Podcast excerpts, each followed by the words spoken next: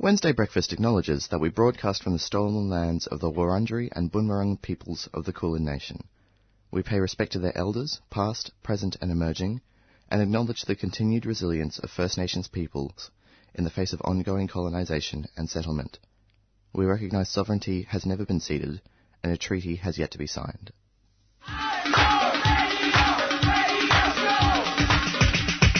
This is 3CR Breakfast. Yeah. Alternative news, analysis and current affairs. Monday to Friday, 7am till 8.30am. Only double. Clap your hands.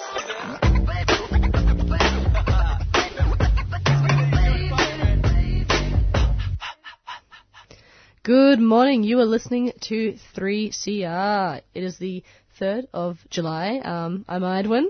I'm Will. Good morning. Good morning, everyone. How's it going? Ooh, it's going cold. It's it's finally Yeah. it finally feels like winter. Oh, it does. It mm. does. It also really feels like winter because we are both sick. Yay!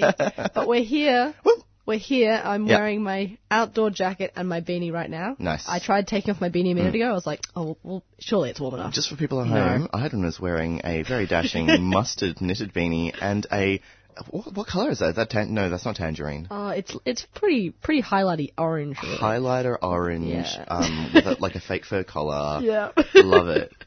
We got looks going on. I've got Thank my you. my lovely secondhand Italian wool moth-eaten jumper on. Oh, beautiful. Yeah. We were um. Uh, this is just a side story, guys. So hmm. sorry about this, but we were at a market stall and we, my partner found this men's fashion shop that he oh. loved, oh. and it was really funny because you know we usually stay away from clothes, but he just hmm. fell obsessed with some of these clothes, hmm, and we were just going around feeling everything. And it was oh, this is amazing, amazing. And of course, the price tags were skyrocketed. We got a chance to talk to the amazing um man who made all of these mm. really cool garments, and he's just like, yeah, I only work with merino wool mm. and cashmere. Oh, okay. And I was like, oh, that's why it feels so good and it's so out of my price range. Please, what is cashmere? that's a really good question. I'm having a look up right now. All I know, and this is Because people talk about it and it's like, ooh, it's cashmere. okay, so it's this really like Oh. Silky smooth kind of really lovely, almost like soft wool kind of thing. Oh, okay. So yeah, cashmere wool is usually known is a fiber obtained by cashmere goats. Specific kind of goat. Goats. It's a specific goat. There you Wow. go. Um, and Do yeah, they it just come has to be- from Kashmir? Like, as in, I don't know. It says The also region Kashima in- goats, so Right. maybe, maybe. Right. But um, yeah, it's just a beautiful, beautiful material. Oh. So you know, for this winter, I hope you guys have something cashmere or woolly or something mm. warm mm, with the cold. yeah. I'm trying to like think of vegan alternatives that are just as like warm Oh yeah. and comfortable, and like the only thing that feels good against your skin that I can think of is bamboo, but that's not a really classically warm fiber. Well, I mean, guys, if anyone knows any vegan alternatives, Yes, feel free please. to text us in. Um, uh, like I'm gonna give you a t- number. Right? Oh, it's 0488 809 855. That's 0488 809 855. We are not a talk back show. We haven't had the training. No. But um, if you send in a text message and it is not defamatory, I'm happy to read it out. I We're don't know about you. Ivan. Absolutely. Yeah. Um, and just referencing our phone number, uh, Radiothon was a few weeks ago. Yes. Um, so we've almost reached our target. I got uh, and someone donated another fifty dollars, so another fifty dollars closer, which puts us at about hundred and sixty. and I'm getting paid next say. Wednesday, so I'll make another donation Oh, as well. sweet William, sweet William. Um, but yeah, just letting you guys know. Uh, although Radiothon has ended, you can still donate if you're interested. Mm-hmm. Yes, Um, yeah. This fifty dollars puts us that much closer to our target, which is Yeah. lovely. Radiothon for me is just like the advertising period when we let people know that we need the cash. Mm. Um, I know that we've been doing it basically every week since then, but we haven't been making the whole show about donations, and so that's the distinction for me. But otherwise, we are always open to donations. We are always open Mm. to new volunteers. Um, yeah, at 3CR Absolutely. community radio station. You're the community, so come on, guys. Come on, friends. Absolutely. Co- come on, guys. Just a real slow voice. Um, Yeah. Will, do you have the weather for us right now? I do. or- I Ooh. do. Uh, I just clicked away from it because I'm Talking about it being cold right tired. now. Well, it's um, it's getting to a maximum of 14. Oh. Mm. which we have seen before. And I feel like I'm not sure if it's because I was slightly feverish or if it's um or what, but it Oh, felt no. kind of mild outside. Yeah, look, Do you think so? I think the sun is out, the sun is still gracing us with its presence, and I think that's going a long way to not freezing completely. The sun should be coming up right now. It's Mm. weird on Wednesdays I don't get to see the sun come up. No, no. Uh, at one point also I was working on Tuesday nights, so it was horrible because it was like going home in the dark and leaving home in the dark. Oh, that's scary. the weird circle.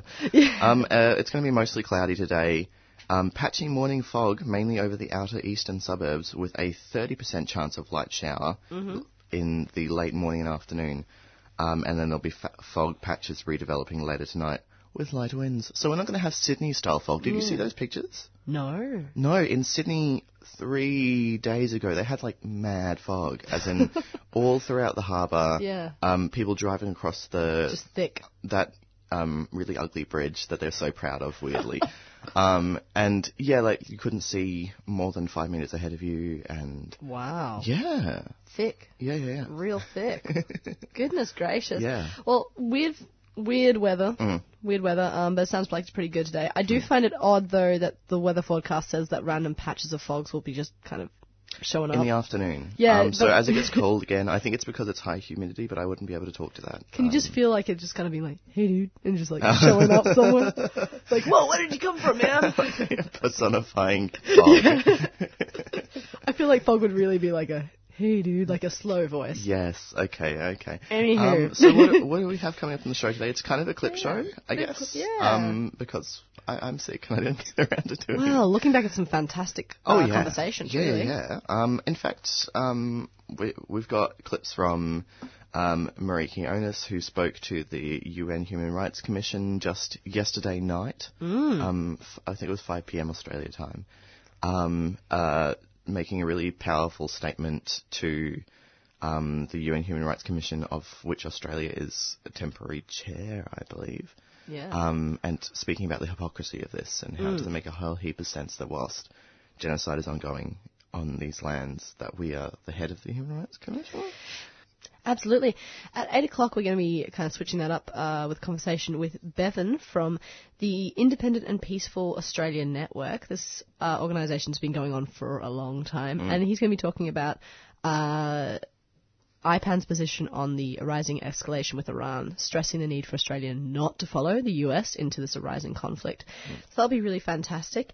And then next week, uh, sorry, not next week, coming up after that at about 8.12ish, we'll be uh, getting Tilly on the line. Now, Will, you didn't meet Tilly last week, No. but Tilly is um, a lovely person who I met oh, about a week or so ago. She's going up to uh, Queensland at the moment in a few weeks, or in a week or so. And she's just going to be talking a little bit about uh, what she's doing up there against uh, Adani and kind of that movement. So, yeah, it'll be great to get her on the line, Yeah, to get an update, that'd be fantastic. giving us a bit of an update. Yeah, Yeah. absolutely. But uh, that's about that's our rundown for the show. So we're going to get um, nitty gritty on by Shelley Elise, which is you know the theme to alternative news, and get on with that. Some folks know about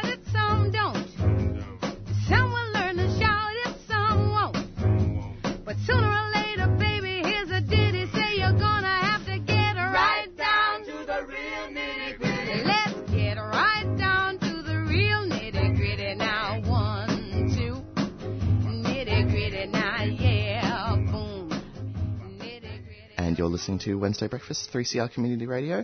Um, so first off, I thought we'd listen to that clip that I mentioned earlier. Um, so Meriki Onus was in Geneva representing the Aboriginal and Torres Strait Islander Corporation Family Violence Prevention and Legal Service, um, which I believe is now called Djirra, um, and speaking about uh, the state of human rights for Aboriginal and Torres Strait Islanders in so-called Australia and why it is strange that we should have our place at the table in um, the Human Rights Council in the UN. So let's listen in.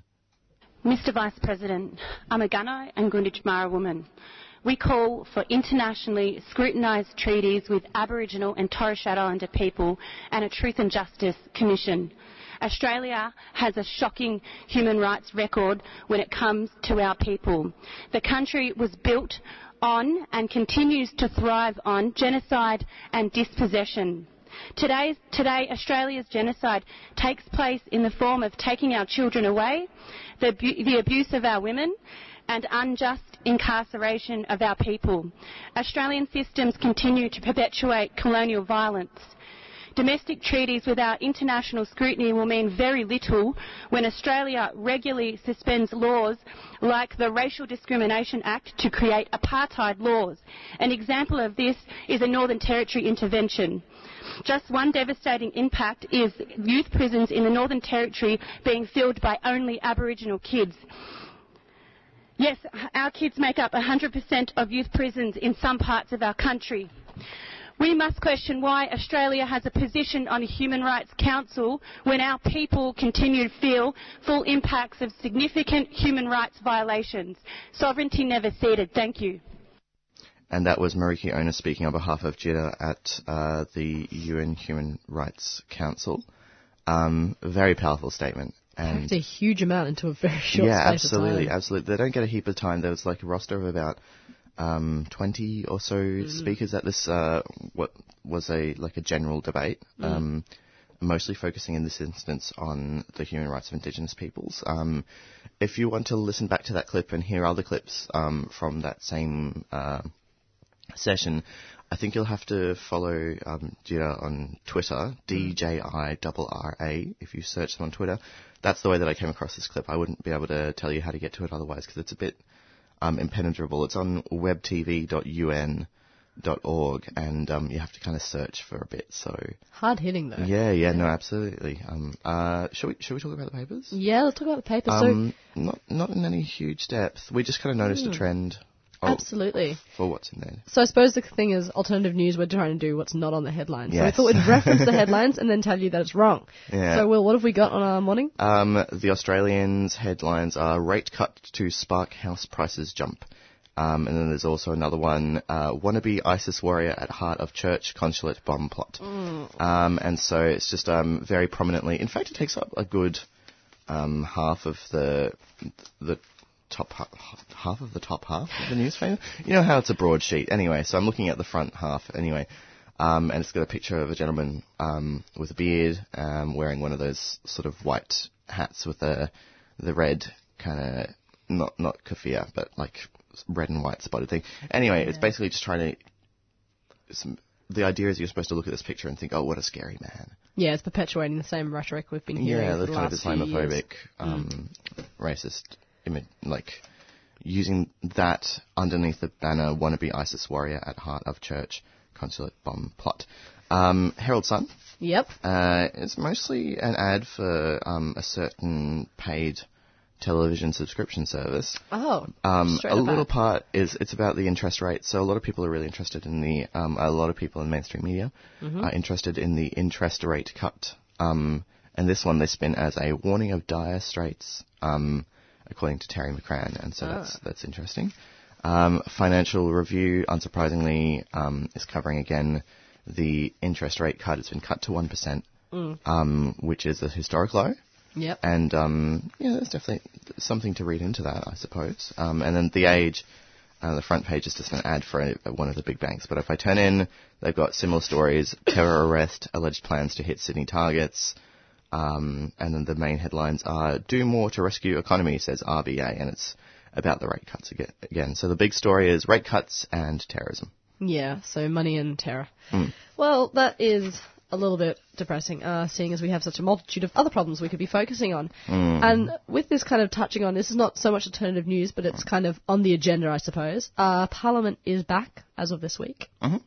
And so I just wanted to reference kind of some of the things that have already happened, what's coming up on the agenda, and then bring it back to what's happening this week. So, what's already happened? Well, what's already happened is uh, Scott Morrison and the Liberal government have given themselves a 2% pay rise, uh, the same day as about 700,000 low paid workers had their penalty rates cut. This was uh, a few weeks ago, but that means it's an increase of about $10,000, 769 as of Monday this week. That's added money to his salary. Um, currently, MPs and senators get a base an annual salary of $207,100. And that means that 2% uh, increase will deliver about 4,000 pay rise for backbench MPs as well. Uh, so yeah, alternatively, people coming out from the the industries that are getting their penalty rates cut have said this could uh, lose as much as two thousand dollars a year for kind of hospitality workers, and this penalty rate cuts come in force on July the 1st, so again, on Monday. So, I don't know, I, just looking into the story a little bit more, it was kind of just reinforced the idea that our parliament's not really made up of people, it's made up of kind of silver spoons. Uh, and they're quite happy to screw over the rest of us while they get a nice pay rise. Anyway, what's coming up on the agenda? Well, Scott Morrison's uh, foreshadowed that he'd like to bring up a Religious Discrimination Act into Parliament, uh, following kind of the Israel Folau big religious freedoms fallout. As well as um, very much on the agenda is the reversal of the Medevac bill. Um, this was the, Mediv- the evacuation, the emergency evacuation bill, which would say that refugees on offshore detention centres and asylum seekers on offshore detention centres would be able to be brought across to mainstream, mainland Australia to receive Medical care. emergency medical care. Yep. Um, Dutton has said there's about 300 people on the waiting list and about 30 people have been transferred, so that kind of gives you an idea of the situation at hand. And yep, so Scott Morrison's s- signalling at the moment that he wants to reverse it, which is quite scary. Anyway, and on this week, in particular, um, the Treasury Laws Amendment will be tabled for debate. Now, big name. Its official name is Tax Relief, so Working Australians Keep More of Their Money Bill, Oh, 2019. That's nice. Yep. And it's the first uh, kind of tax reform of the Liberals' plan, three plan staged plan uh, that is currently up for debate now. Um, just a quick reference to Labor. Labor has said that it's willing to pass the first two of these tax reforms, but is starting to is saying that the third reform, which is proposed for 2024, should be left for debate until closer to that date. But what are these tax reforms? Well, Will and I both have very limited knowledge on this. On this, so what we're going to do is combine us, our understanding. Um, so I've got a conversation article here called "Your Income Tax Questions." Uh, questions answered in three easy charts, Labour and Coalition proposed side by side. It's got three different contributors, but basically it lists the first major um, part of this three-stage plan, so what's being debated on Thursday, uh, as the low and middle income income tax offset, which gives everyone earning less than uh, $126,000 a year a check in the mail come July, and then another one following in three years. So a nice kind of, you know, payback to low middle income ear- earners. Then stage two, which is planned, proposed to be in uh, 2022 to 2023, will lift the threshold of the 19 and 32.5% brackets. Will, can you kind of break that down for us a bit? Uh, so my understanding is that if uh, this will sound really dumb to people who already know what we're talking about, but this is something that I've only actually just figured out. Mm-hmm. Um, that if you're on the 19% bracket, you're a lower income earner, and so basically our tax system scales. And so the more money you have, the more of a proportion of your income is taken in tax. And So when they're talking about 30% income um, tax bracket, that'll be the people who are earning like 200,000 or 150,000 or thereabouts. And 37 is people who are even higher up, way, way high up the, the income scale. And so that's, that's what they're talking about. Absolutely. And then mm-hmm. finally, the biggest cuts will come in stage three, which is, as as I said, mm-hmm. Labor has said, proposed, uh, sorry, push back until it actually comes into effect, which is in mm-hmm. 2024 to 25, when the 32.5% tax rate will be cut to 30%, mm. and the 37% bracket is removed entirely. Mm. So, So these are the richest of the rich The who richest are of the rich. receiving a significant tax cut from 37 to 30% because that's going to be the maximum, it sounds like. Absolutely, and the mm. effect will be um, from everyone earning from between forty-five thousand years, uh, forty thousand. Forty-five thousand dollars a year to two hundred thousand dollars a year will face uh, the same thirty percent marginal tax rate Yeah. as of July first, twenty twenty-four. So, yep, a flattening of the tax. Yeah. Everyone faces that sort of that tax rate, and um, the commentary to come out of this uh, referenced is that this will be a hollowing out of government, obviously revenue. Coffers, yeah, yeah, yeah, yeah. Um, that we won't have as much public spending funds, and that this could really mean not only a huge move to more, or more so a move to privatization and kind of the privatizing of the state, but really a huge reduce in like public spending, public infrastructure, you know, health, schools, psh, just the the unnecessary things. Yeah, God, okay. Um, and we've already seen that in effect, actually. I was amazed because I read that headline about the tax cuts. I was kind of breaking it down the other day. And then South Australia, the teachers were on strike on Monday. And the governor of Australia is coming out and going, I'm sorry, it doesn't matter how much. Sorry, the, the Premier of South Australia? Premier of South Yeah. Australia, sorry, yep, is coming out and saying, oh, it doesn't matter how much you teachers protest. There's not money in the budget. You're not getting it, basically. Hmm. So it was a, it was a, a bit, a bit disheartening to see that we're already seeing kind of this this remove this move away from yeah public spending spending, or we could be at least. Uh, so yeah, those are things on the agenda. Uh, I mean, if you're interested in any of them, I do strongly suggest you write out to your MP. That's what they're there for. They're there to represent you. And just a funky thing, just on a side note, and I'll wrap this up pretty fast. But the way your MP vote should be the way you want them to vote, right? They're, they're representative of your interests. Sure. But sometimes it's hard to keep track of them, especially when they're locked up in Parliament, and you know you don't want to scroll through parliamentary readings for years. A really useful website you can go to if you're interested in how your MP votes and you want to make sure it's exactly the way you do is uh, https semicolon forward slash uh, they vote for you dot org dot au. And I'll put that link in the description. But I just thought it was a really useful tool for us to kind of keep track of our MPs. Theyvoteforyou.org.au. Absolutely, yeah. And with that, we'll probably uh, throw to a song and then get into our first interview. Yeah, let's do it.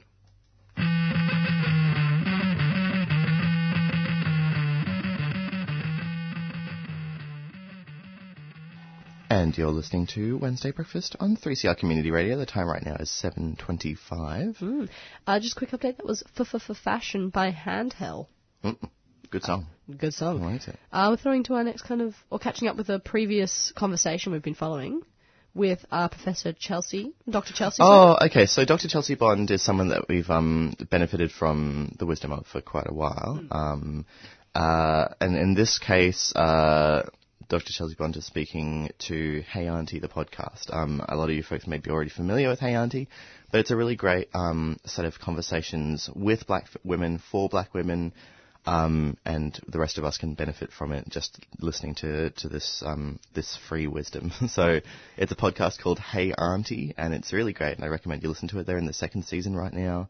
They speak to all sorts of people. They've spoken to Tiny Nonis Williams about loving your body, and in this case, they're speaking to Dr. Chelsea Bond um, with the title "Is Feminism for Us?" And this. Uh, this is just an extract of um, of a longer conversation. It goes for about 40 minutes or so.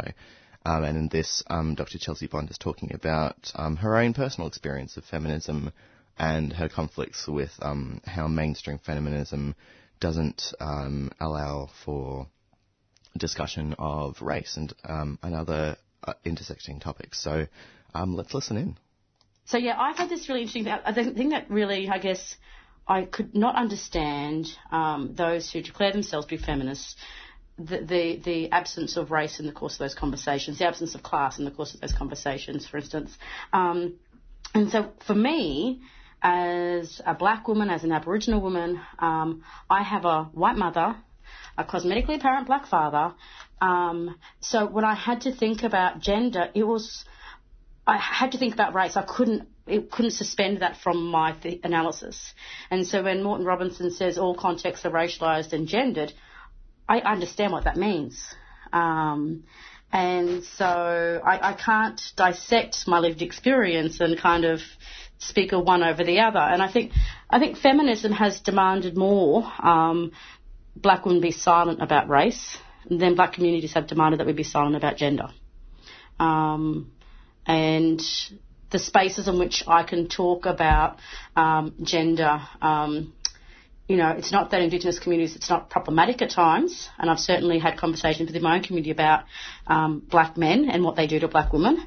Um, but I just feel there's more room to there's more um, room to breathe in those conversations. There's more kind of space to have them, whereas um, within um, in a broader sense, the sisterhood, we have to be nice, polite white ladies um, to get a seat at the table, and I can't do that. Um, yeah. I can completely relate to that.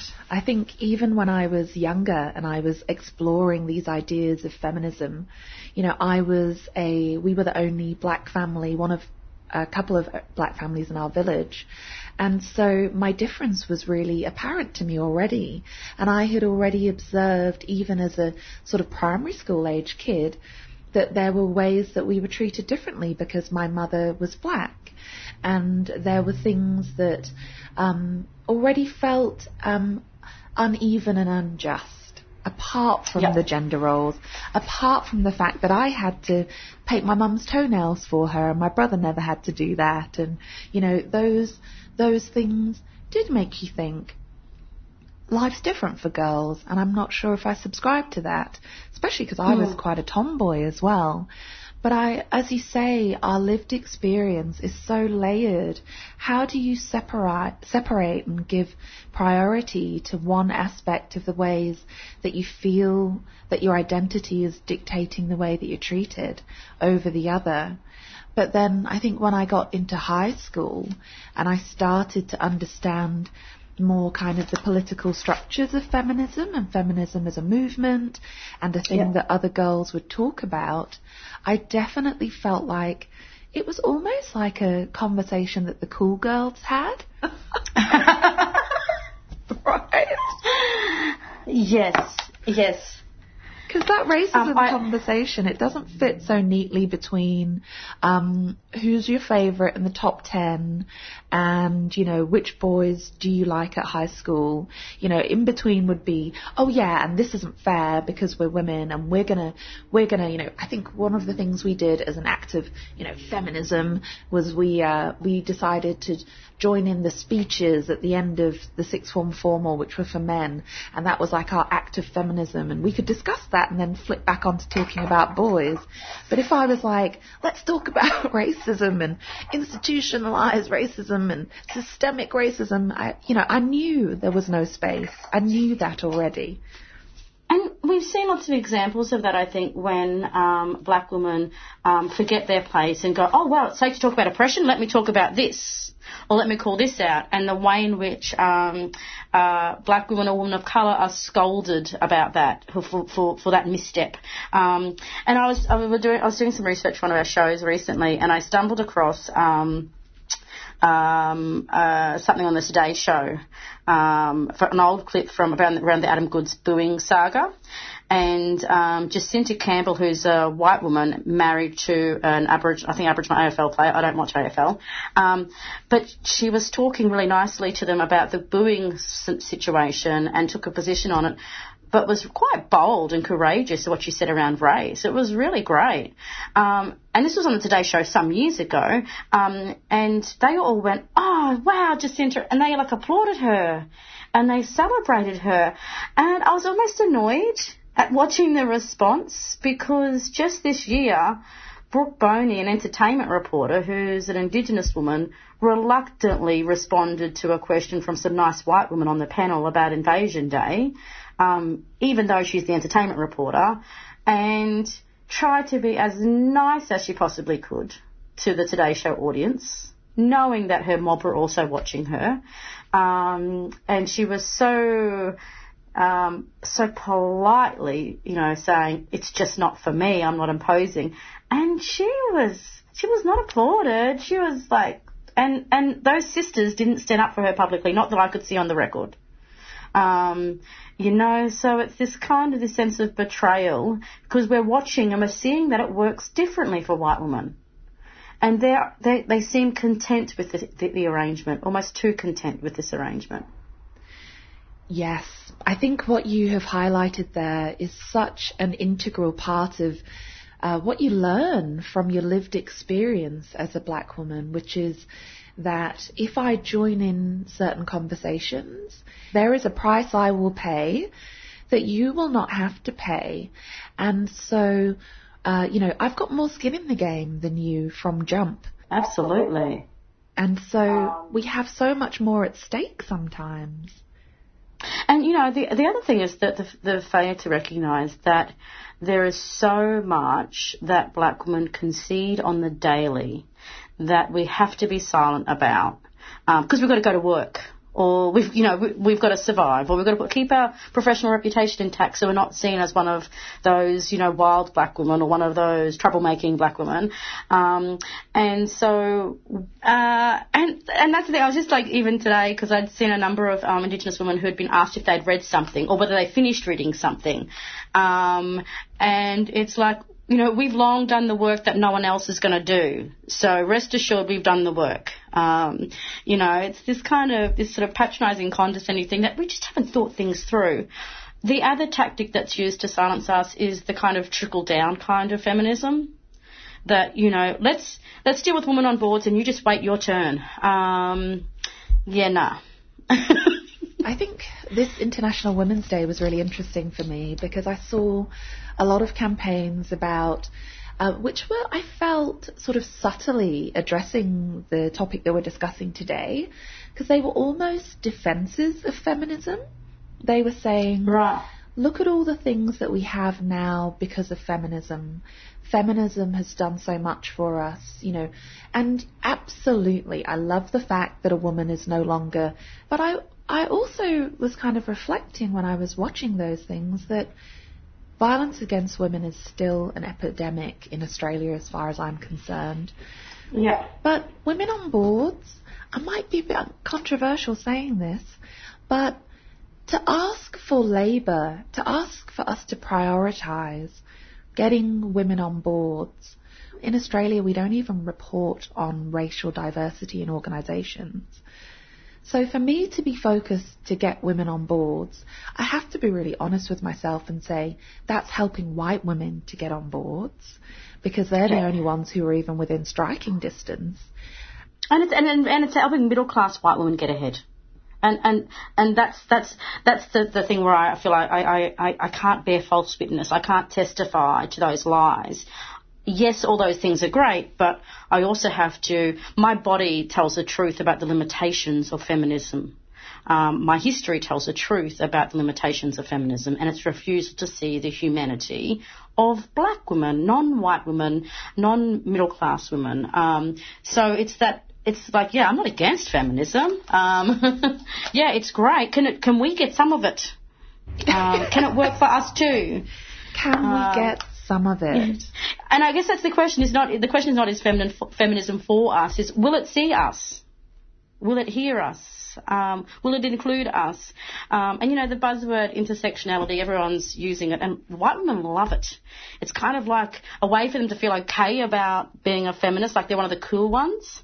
Um, but there's this thing about the way in which black women's bodies are used to accessorize this kind of intersectionalized feminism that's not anything different.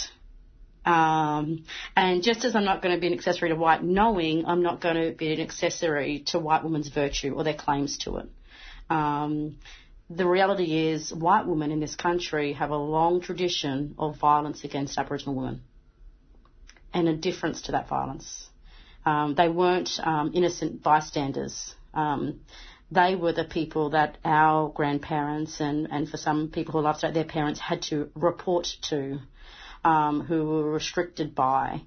Um, so um, white women have got to come clean um, and fess up um, to the violence that they perpetrated against other women. And that was Dr. Chelsea talking to um, the Hey Auntie podcast, which you can find on any podcast streaming service. We'll be back in a minute.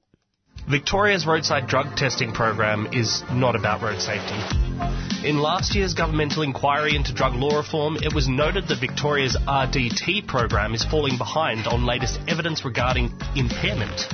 Currently, Victoria Police can charge people for detection of either cannabis, amphetamines, or MDMA. But those detections do not correlate with impairment. Impaired drivers should be removed from the roads, and that's why we're urging an inquiry into Victoria's RDT scheme to ensure that the resources that are currently employed to make our roads safer are being properly used to make our roads safer. Help us refocus road safety onto what makes roads safe. Sign the e-petition parliament.vic.gov.au forward slash council forward slash petitions and look for the Inquiry into Drug Driving Reform, Petition 117. A 3CR supporter.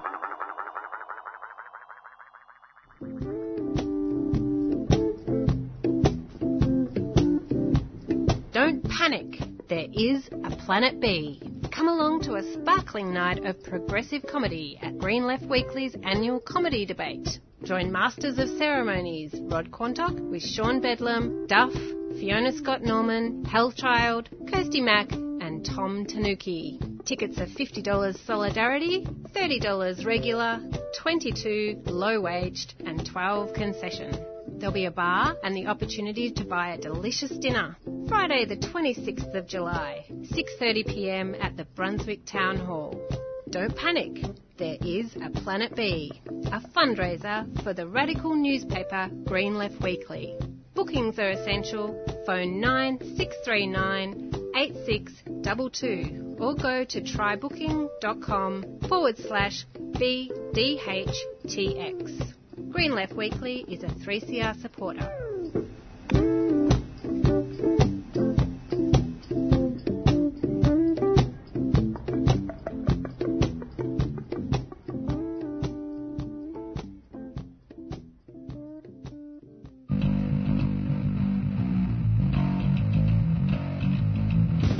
Celebrate the end of Radiothon with the friendliest punks around. Greek Resistance Bulletin is throwing a party featuring Pest, Somatized, Parlour, Punter, and Gun Laws on Saturday, the 6th of July at Bar 303. That's 303 High Street in Northcote. Listen on Tuesdays at 10pm for news from the social movements of Greece in English and Greek. And join us to celebrate the diversity of punk and support community radio 3CR. Check out Greek Resistance Bulletin on Facebook for more details.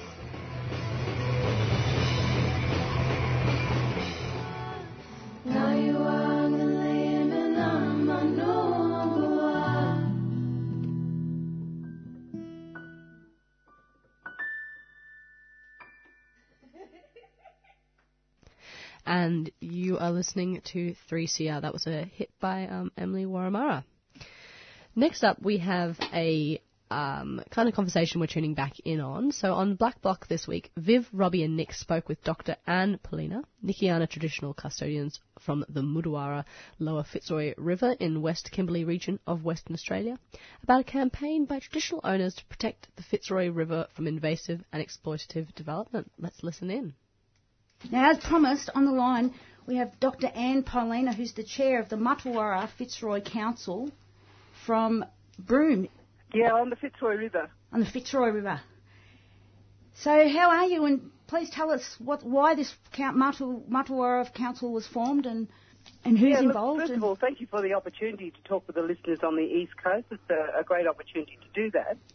Um, a couple of months ago, in early March, uh, we had the opportunity to invite um, Badger Bates and Grant Rigney from NBAN and MLDRIN to come over and share some of their experiences in regards to what's been happening on the Murray-Darling Basin and the rivers over there. And it was quite a wake-up call in regards to seeing, you know, how governments and, you know, big corporations have absolutely disregarded our precious and sacred rivers and to see the disaster that's been created in the Murray-Darling Basin from what we think are a couple of very, very big greedy frogs up the river system. So um, I think what's important is for Aboriginal people to be able to share the stories that are happening around the country in regards to our rivers and living water systems and, you know, some of the struggles that we continually are faced with today um, in regards to how people from somewhere else want to develop our, our lands and waters for somebody else. So that's really important. So um, back in 2016, traditional owners from along the Fitzroy River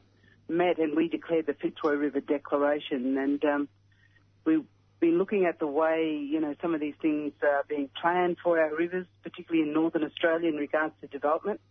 So in 2018, uh, six of the different native title groups came together to form the Martuwarra Fitzroy River Council.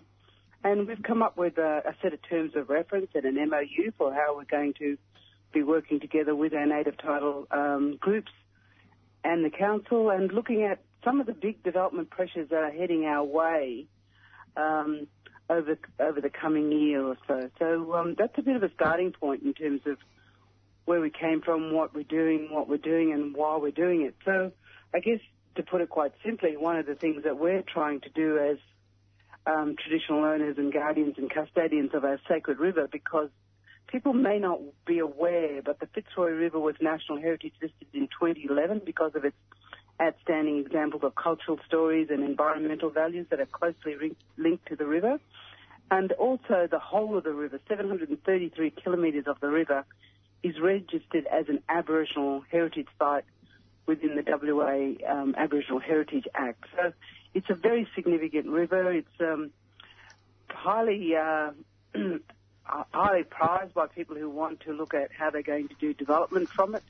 But from a global perspective, there's not another river like it anywhere else on the planet. So it is globally unique, and um, I, I guess what we're saying is that how do we look at um, this amazing river system and start to do business differently? Because one of the things we want to um, put out there is that the Martuwarra Fitzroy River Council is pro-development, but it's development that's going to ensure our sustainable life and lifeways on living on country and with country, and so that's really important. I think the other thing to make note of in regards to um, sharing with the Eastern States listeners is um, that the river, when all of us came together to get it registered under national heritage, all of the nations along the river said this is a sacred river system. The Martuwarra Fitzroy River Council represents Yoongoorrookoo, which is the rainbow snake in my part of the catchment, but as it moves through the different native tidal lands and waters, obviously, because our laws are place-based, and sometimes the names of that sacred uh, living ancestral being, which is the rainbow serpent, is changed in, in terms of the naming. But it's a significant river system, and at the moment we're definitely at a at a crossroads with the proposals for development um, within the catchment. We currently have uh, uh, a request by one of our um, pastoralists to look at developing. Um, well, it's hard to know what they want to develop because at one point, you know, we heard that uh, there's a proposal to grow cotton on the Fitzroy River. And it's really interesting in regards to some of the people who are behind these types of developments. I mean, the GoGo station or the GoGo pastoralists is um, has got members of the Harris family that are involved. And those of you that maybe on the East Coast and have heard that, you know, the Harris family, not in not this particular family, but connections to it in terms of the extended family, have been taken to the New South Wales Land Administration Court because of water theft. So we're just a little bit worried in regards to what people's intentions are. Excuse me, it's very difficult to know what people are actually proposing because it's such a long lead up time in regards to when people put their plans in and the opportunity for Aboriginal people to respond. We've also had conversations from Gina Rinehart in regards to supposedly trading her land for water. And one of the things that we've been very clear about is that pastoralists don't own the land. They have a lease to develop their property around pastoral and if they had the right to diversify, then possibly around agriculture. But just making it very clear that we've not seceded our land and that we are still standing as sovereign people and that the Martuwarra Fitzroy River Council is a place where all of the different groups can come together and learn about the science and the policies and the legislation so that we're in a better position to be able to um, make sound judgments about how these developments are to proceed. Wow, thank you, Dr. Ann. Uh, this it sounds like a massive from here, from where I'm standing, a David and Goliath battle here. You've got the Pastoralists and Graziers Association, four ministers in WA that, because I know WA and Victoria. Yeah, it's set up- regulated under four different uh, ministers. That, that's correct. Yeah. Is there anything else you want to add? I'm not sure what I can. Or Robbie, do you have a question? Hi, Anne. Well, um, one of the things is I'm also the chair, deputy chair for um, the Walalakoo PBC, and um, one of the things that's recently happened is that we've had a very big uh, foreign Chinese company buy one of the pastoral leases, and it's been quite out there in the news in regards to it's highly likely that this company may have um, created or performed an illegal act in regards to illegal clearing of vast amounts of native bush. And um, one of the things that uh, some of the traditional owners have been able to do is take it to the Indigenous Peoples Caucus, and apparently the caucus has now taken it has an official complaint to the United Nations.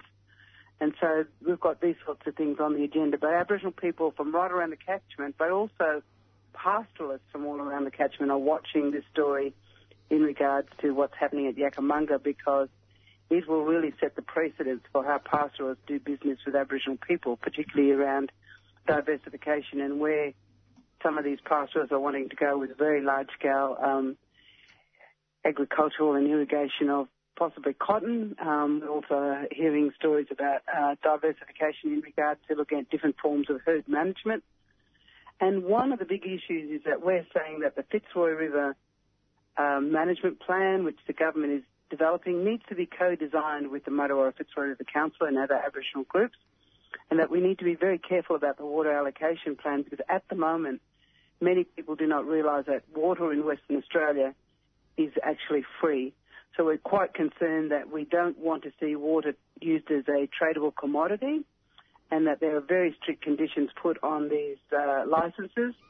So the Fitzroy River Management Plan needs to be an adaptive plan that can respond to climate change and changes in terms of river flow. But I think the most important point that the Martuwarra Fitzroy River Council is wanting to put out there is that we're not talking about a water allocation plan. We're talking about the reallocation of water because we believe that the catchment is currently being uh, used by the environment and by traditional owners. So what we're saying is that most of this um, really needs to be, if not all of it, put together so that we are following science, not politics, and that Aboriginal people are, front and centre in, in the government's decision making in regards to the Fitzroy River and uh, the management plan and the water allocation plan. So thank you for the opportunity to share some of these stories. We hope that there may be an opportunity to keep members on the East Coast updated in regards to where things are going and how things are proceeding. But we've got a short window in time because the management plan is due to be put out as a draft, and we want to make sure that that draft management plan, Fitzroy River Management Plan, is peer reviewed so that there's greater scrutiny. And we're also looking at what we're calling a water reallocation plan by the end of 2020. So yeah, big pressures coming to the Fitzroy River. We're very grateful for the sharing for from Badger Bates and uh, Grant Rigney. It was a really good insight into the way governments continue to do business with Aboriginal people because, as we know, none of us are in a post-colonial framework. We're still getting invasive and exploitive development, and we do need to stand together and be united if we are going to unpack a lot of the complexity, particularly around land, water, and our people. Thank you, Anne. 3CR, and I am um, available anytime you want to put out um, information, and let's yeah keep this momentum going. I really appreciate That, that would be great um, Yeah. if you could. You know, we're keen to keep uh, people on the East Coast, um, uh, you know, um, with this matter updated. But we're also pr- producing quite amazing film that we'll be showing on the East Coast. So, might come back to you in regards to making sure we've got Aboriginal people uh, included in our um, in our showings around the country. And yeah, once again, thank you for the chance to uh, share the story. Just, just one thing, Anne. Just uh, people will be listening to this. How, how can they help and what can they do?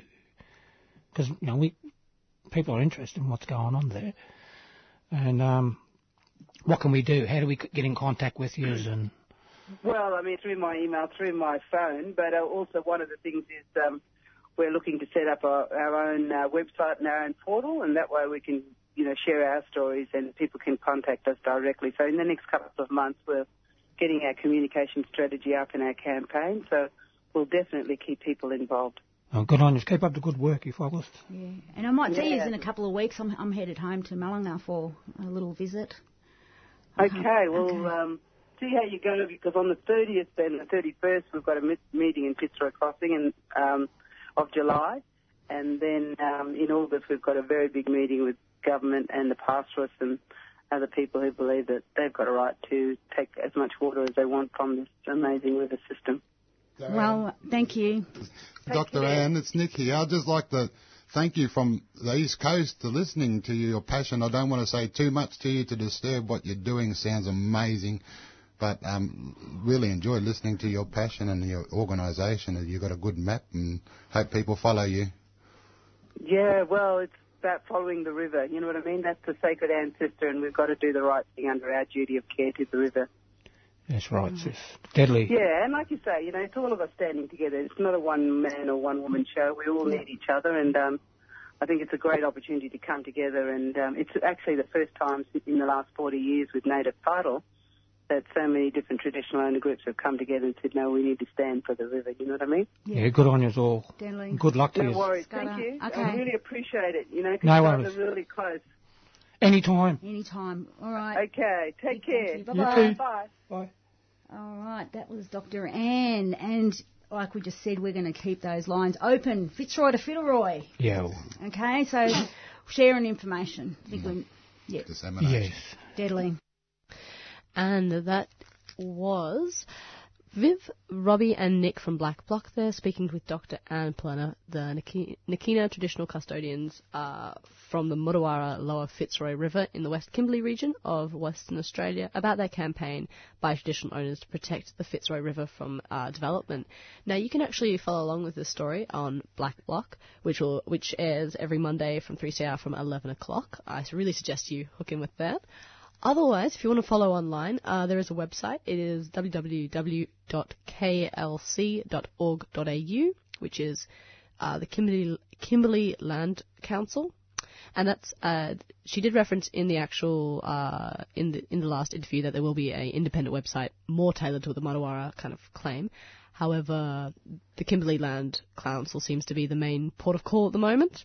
So they're on their own website, and if you look up the Kimberley Kimberley Land Council on Facebook, they also have some social media you can follow along with. The time is eight o'clock. We'll be back after this short song um, with our first in- with our first interview.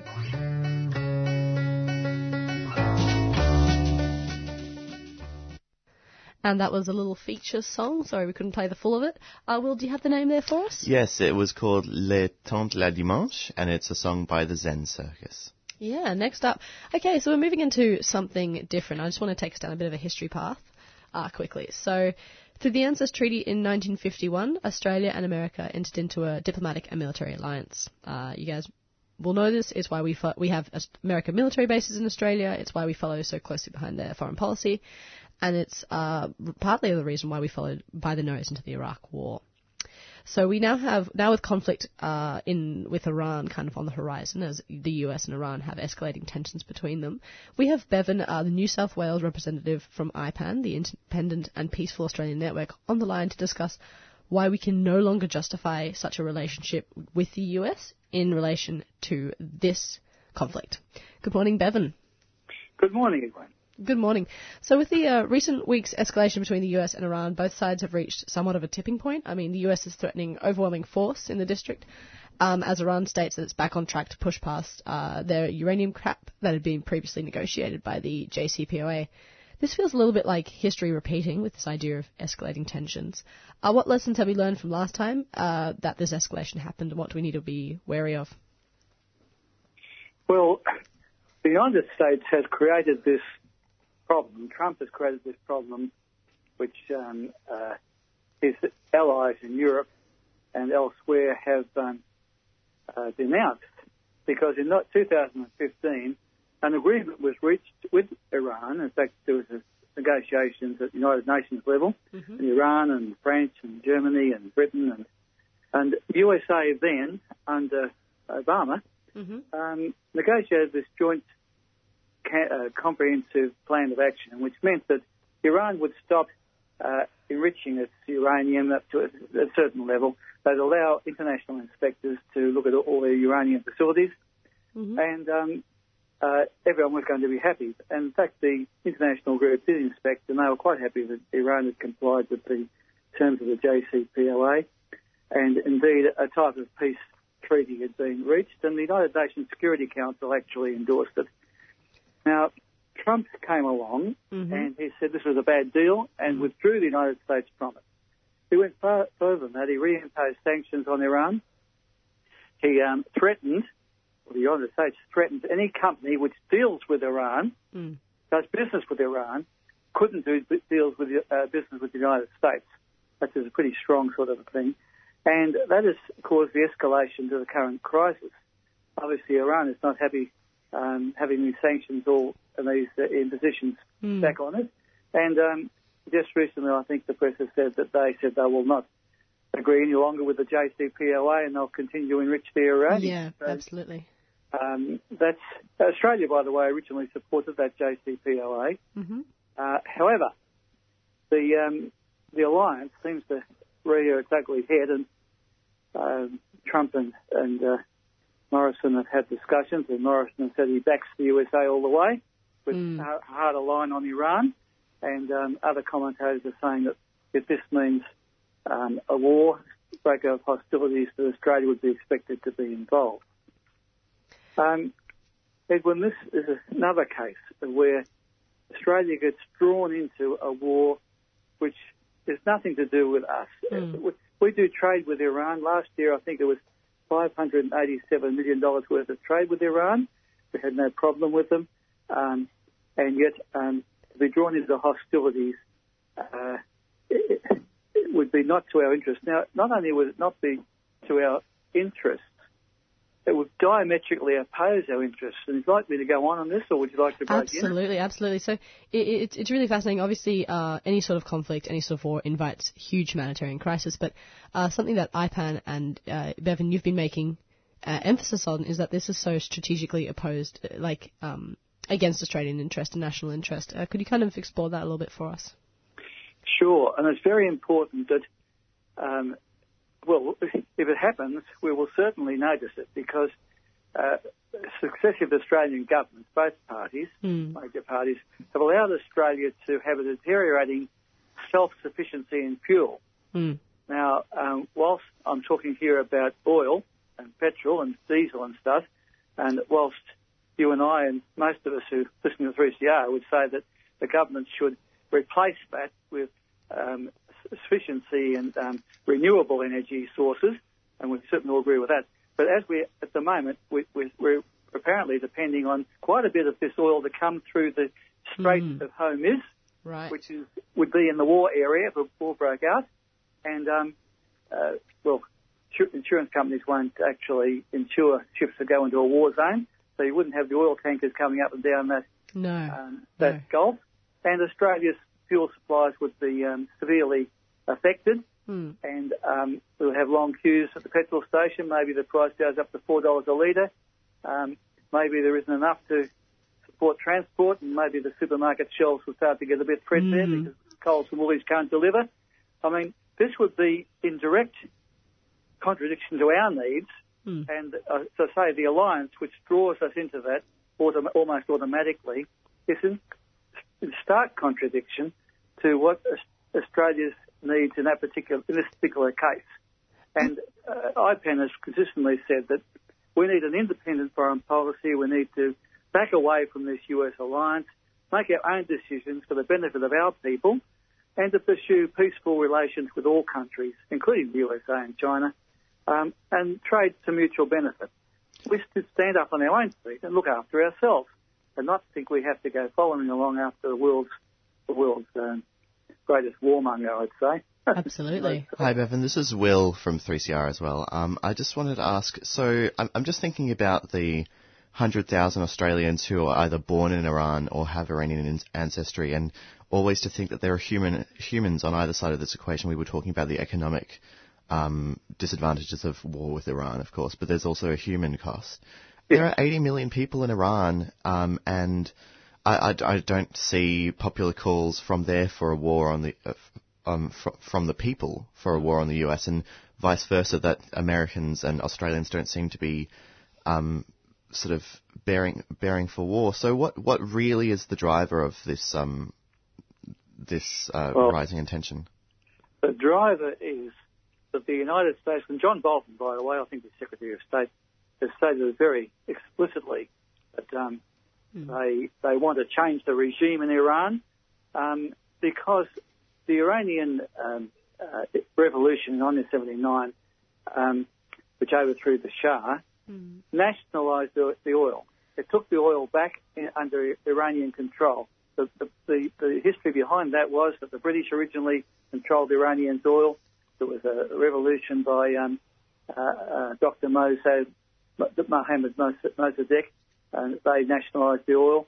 Then the Americans organised a coup against him and put in the Shah of Iran. Mm-hmm. And then there was in 1979 an Islamic revolution, which um, uh, took the, the, the oil control back to Iranian hands. Hmm. Now they've always um, hated that Shah of Iran being being overthrown, uh, the Yanks, and uh, I think there was four the 444 days the Iranians held some Americans hostage, and they never forgiven them for it. But the, kind, the basic thing is regime change, like it was in with Sudan, the same like it was with Libya, with with Gaddafi. The Americans want a regime favourable for them that can can can, can uh, exploit their situation, their oil. They have foreign companies, transnationals working in the country and exploiting the oil, but it, it puts it back under American and Western control. and I think that's the key reason behind it all. Absolutely, and it was it was really fascinating you mentioning sanctions because obviously last time we saw sanctions on Iran from a global perspective, it absolutely crippled the economy. Uh, the people were starving, and it was it, Iran was almost forced into a point where it was economically yeah it was, it was economically strangled. Uh, so the G- JCPOA was uh, this amazing well this agreement that came out of it uh, between the US and kind of Iran and a few other parties and it, it provided kind of an out, a solution to it. So with the reinstating of sanctions, we're probably going to see Iran very much respond. Well, we are seeing Iran very much respond in the same way. Uh, I suppose my question to you is, um, whilst the US has removed itself from the agreement, Iran, France, Russia, UK, Germany, and China still remain active parts of it. And Iran has even suggested that if the other parties are willing to negotiate and kind of draw the US back into line, you know, remove sanctions, join back with the agreement, um, that they it might be willing to kind of further negotiate. Do you think this this agreement, which was quite effective when it was first put in place, could still be useful? Could still hold promise? Oh, absolutely. When I, I mean, that's what uh, IPAN said in the press release that uh, Mm. we believe that the, the, the USA should return to the JCPOA, which overwhelmingly had the support of United Nations and uh, European countries, China and Russia, and Iran, Iran itself. It was a type of peace arrangement, and um, it's only been uh, undermined and broken by the USA, which has caused this crisis. Now, to return to it is the obvious answer, but to, to the extent that um, uh, its ally, US allies, including Australia, could persuade it to do that, um, is questionable. I mean, we hope that they could, and we've urged, urged um, um, Premier PM Morrison to, to urge them to do so, but uh, uh, because Australia is so uh, subservient in its thinking to the US, it doesn't dare make such suggestions, um, as I see it anyway. No, it sounds much more like a symbolic relationship rather than a rational one. Sorry, what's that? Said it sounds so much more like a symbolic relationship or, or alliance rather than an actual rational one. Yes, there's no, there's no ration, yes, not the rationality there, that's for sure. Absolutely. Well, Bevan, I have to. Uh, I'll, kind of finish off with my thoughts, but I know watching these kind of escalating tensions and uh, you know the news on TV, it, it really is kind of horrifying to watch the rising conflict that is happening between these two superpowers. Now, you've been in the game a long time, especially with IPAN. Um, what do you think is really the key point we need to get across to Australians so they're tuned in, so they're actually focusing on this, and that we we try and move away from this relationship with the US, with this subservience, the sycophantic kind of relationship with the US, and really stand on our own two feet on this issue? Well, I think it's that very thing what you're saying. is that we get across to our listener, and Australians, uh, we, we need to stand on our own feet. We need not to be dependent, um, or think we are dependent, need um, this US superpower, um, which is a warmong- warmongering uh, power that we do not share values with. They keep saying that we share values with them. I don't know what values we want to share with, with the United States military. Um, and look at what they've done when you go from North Korea to Vietnam to Afghanistan, oh, just as a whole series of things. In fact, their own president, President Carter, um, uh, I think it was late, earlier this year, said that the US was the the worst warmongering country in history, and it had only been not at war for seven years Yeah. uh, in its entire history of the United States. Um, we don't share values with those sort of values with, with them, and uh, the sooner we make the, the break and are prepared to stand on our own feet. Now, there are commentators who are already in the most mass media talking about this, but they they want us to then, like Hugh White, Professor Hugh White was saying, perhaps we need we need to triple our our defence expenditure if we're going to stand on our own feet and acquire nuclear weapons. of all Yeah. I mean, this is. We want to stand on our own feet, but, but surely we don't have to go down that path. Mm, no, I, I, noticed that. Sorry, I, I, the the enthused ears as I saw that publication, I was going, really? Is that the the uh, alternative? Uh, so it sounds like we need to, as you said, um, kind of separate ourselves and come up with some where we want to actually go, define our national interests better. Well, thank you. Um, Edwin, Yeah. can I just add a comment? That Absolutely. There are countries like Switzerland and Sweden Mm. who have been taking a neutral stand on wars. Um, and I think there's a case for, us- for Australia to look at the issue of neutrality, Yeah. um, uh, peaceful relations with all countries, and trading to mutual benefit. And standing aside from, from wars like they, they do. Maybe a more neutral position would be to our advantage. Absolutely. Well, thank you so much for joining us, Bevan, uh, for giving us kind of your perspective and obviously the International um, Peace Alliance Network that you're from. Uh, we'll hopefully kind of, hopefully we won't see too much more of this and we'll see a move back to the JCPOA. Uh, but yeah, thank you for coming on. I hope so too. Thank you very much.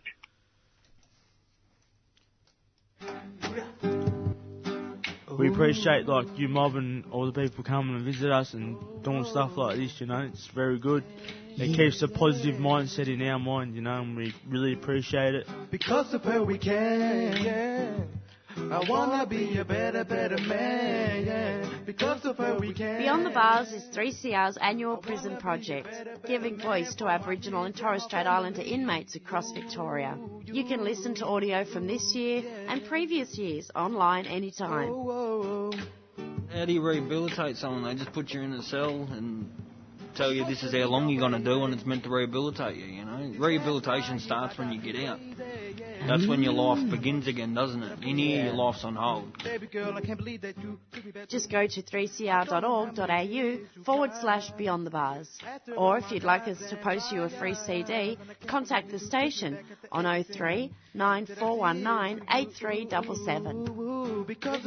When I first come to this jail was about 10 years ago, and, and I was a young one. A whole heap of young ones come off the truck there the other day, and they call me Auntie Marlene, so it helped me recognise and realise, it, like, pull myself up, like, yeah. They're starting to look up to me, so I've got to represent and do the right thing now. Just go to 3cr.org.au forward slash beyond the bars. Like an ancestor did, you'll know way back when. QR Code is an LGBTIQA plus health podcast made by queers. Across eight episodes, Hear us engaging with our communities, discussing diverse and intersecting topics. On In Your Face on the last Friday of every month. Or download from 3cr.org.au forward slash QR code. and follow us on Facebook at QR Code 3CR. Funded by the City of Yarra.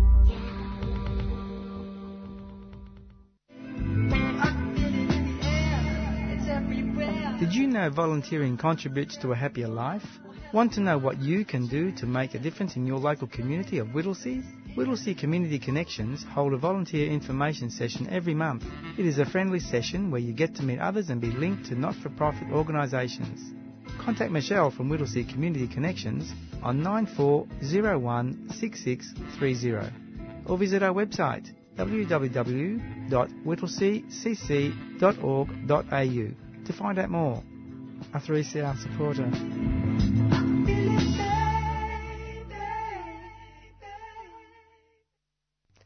and you're listening to 3CR. Now we've got a quick last um, interview tag in. I don't know. Uh, we've got Tilly on the line. If you get, folks remember, we had Tilly last week talking about the, uh, their experience in the Progress Conference, but uh, this week Tilly's going to be talking about um, their upcoming trip to Queensland. Good morning, Tilly. Good morning, Edwin. Good morning. Thanks for having me. No problem. Uh, now, Tilly, uh, last time you were in studio, you didn't meet our wonderful co-host, uh, Will. Hello. Hello, Will. So I thought we'd introduce on air. So, Tilly, you're going to be kind of going up to Queensland soon. Uh, could you kind of give us like a brief discussion about what you're doing up there? Yeah, cool. So, um, tomorrow morning I'm jumping on the train and I'm going to try and make my way up to the Adani camp, which is, um, which is 50 kilometres west of Bowen, Camp Binbee. It's, uh, it's a bunch of uh, activists who are camping out there who are trying to be the last line of defence for the um, for the Galilee Basin. Um, yeah, just trying to stand up against the extractive industries who are pillaging this earth that this this last earth that we have, this only earth that we have. So No Planet B. yeah. Mm. Um, and No exactly. Absolutely. And in your preparation, uh, just for, I mean, I suppose out of interest and also if other people are interested, what are you kind of doing uh, in preparation wise, you know, psychological, or physical? Do you need a tent, that sort of thing? yeah, so the physical has been uh, uh yeah, I'm, I'm Got a trained. bad planner on the whole. So the whole planning thing has definitely been left to the last minute, which is in the next few hours I'm going to try and scrape together some um some some tents and some definitely some sort of warmth if I can manage to find it. But um, but yeah, psychological has definitely been on the forefront of my mind. I've heard from a few people who have been up there that it is quite um mentally draining and that you have to sort of you know be be quite strong if you want to stay up there for a while because it's like I mean Adani like they're they're a powerful bunch. The extractive industry is a very powerful bunch and um, you know, we're in the midst of this climate collapse and if nothing's done in the next 10 years, then it's, civilization as we know it's not going to be the same. So, like, we can't sit back and we can't let this happen. And I think, I think that that sort of desperation and that, um, yeah, that energy, it, it's, it's powerful, but it's also draining. And so I think, yeah, trying to stay positive and trying to be determined that we will stop this mine because we have to stop this mine. Absolutely, Yeah, and uh, I suppose with that with that idea of kind of self care and the activist exhaustion, I remember. I think one of my favourite quotes out of Extinction Rebellion is "This is where despair in ends, and this is where tactics begin." So I suppose it's just kind of finding out how you, on an individual basis, can commit to this, you know, kind of fighting against the climate crisis and raising awareness, whilst also maintaining self. Mm, exactly. I think that's huge, and I think um, definitely just looking out for the people around you and continually checking up on everyone. And yeah, the yeah the activist space can be filled with with people with definitely yeah self care is huge. Hi, Tilly. Um, I just wanted to ask you a question about um, who you're going up with. I know that um, a lot of people head up as independent activists who go and join join the fight against Adani. But I was wondering, are you going up with a group of people, or are you going up with a an organisation? What's your setup? Well, my setup is definitely um, the former. I'm, I'm, I've just sort of decided that I really wanted to get up there, and so I am, I am doing this alone. But I have been um, in contact with some people who are up there trying to sort of organise um, what, what like is best for me to do, and what is, um, if there's anything that they need to be brought up there. So I guess, I guess I'm sort of like, you know, in contact with people up there, but. Um, yeah, in in relation to how I'm getting up there, there's definitely like some some pages on Facebook that I'm organising carpooling with. So like I won't be totally alone on the journey, and um yeah, so that's yeah, that's Just just checking in, Tilly. Is that um your the kind of the conglomeration of different groups up there? Is that the Friends of the Galilee Basin going on? Yeah, exactly. Right, and- Iron. So that's that's definitely like what we're um what what we're working with. So the Friends of the Galilee Basin is um it's like it's a group of people that have literally been on the front line for like four years, dedicated to this cause, and um yeah, so obviously like FLAC and Extinction Rebellion are up there too, and it's like it's it's a it's a group of um all those different kind of orgs, but definitely Friends of Galilee Basin.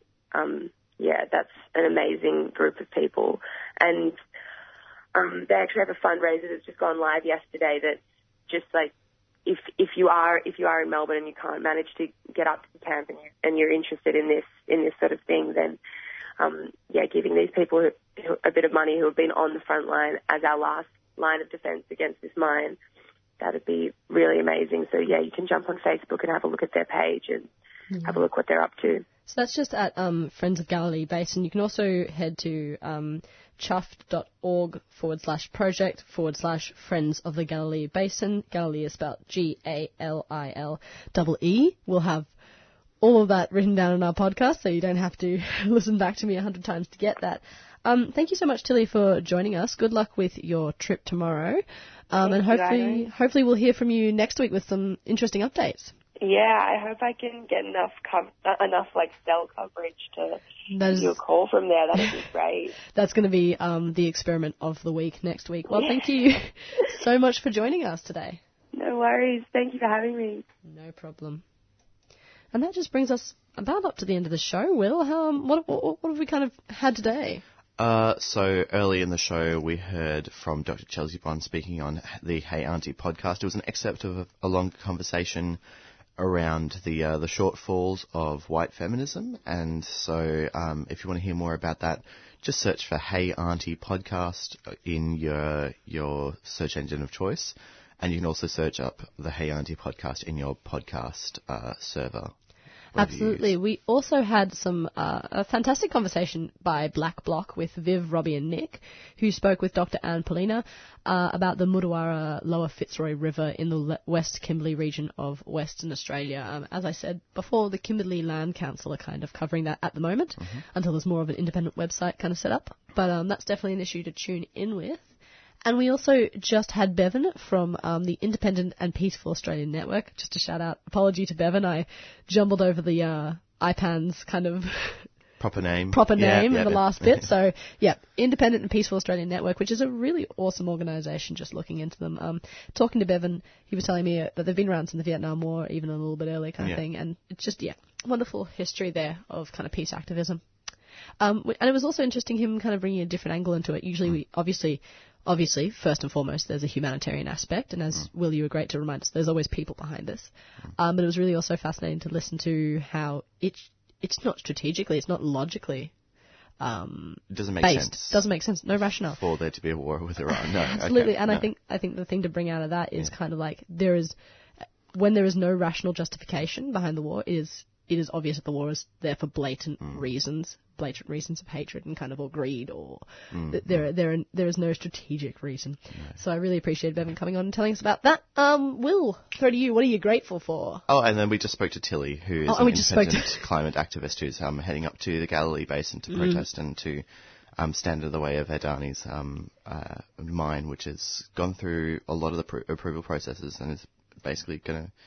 Come Um, on, talk to us a bit more. Yeah. I'm um, sorry, sorry, you're right. Uh, take two. Will, what are you grateful for? I am grateful for this jumper that I'm wearing. It's a really nice jumper, and um, I'm really comfortable, even though it's got all these holes because it is second hand, or maybe it's even third hand. I don't know. But yeah, I'm comfy and I like it. How about you? Mm, I am grateful for earrings. I've been putting on earrings. Well, you, you sh- gave a shout out to my earring, which I yeah, they're so good. I've been, I don't like know. Like a knife just hanging off your ear. I'm yeah, into it. I, I look. I, I got my ears pierced when I'm 18, and I haven't looked back. So that's what I'm grateful for. Have a lovely Wednesday, guys. Have a lovely Wednesday. Enjoy Bye. those pop-up clouds of mist. And we'll see you next time. 3CR relies on the support of ethical organisations to keep our vital community of voices on air. And we'd like to thank our breakfast supporters, the new international bookshop, Nibs, at Trades Hall. You can check them out at nibs.org.au. And if you'd like more information on how your organisation can become a 3CR supporter, contact the station on 03 9419 8377. You've been listening to a 3CR podcast produced in the studios of independent community radio station 3CR in Melbourne, Australia. For more information, go to allthews.3cr.org.au.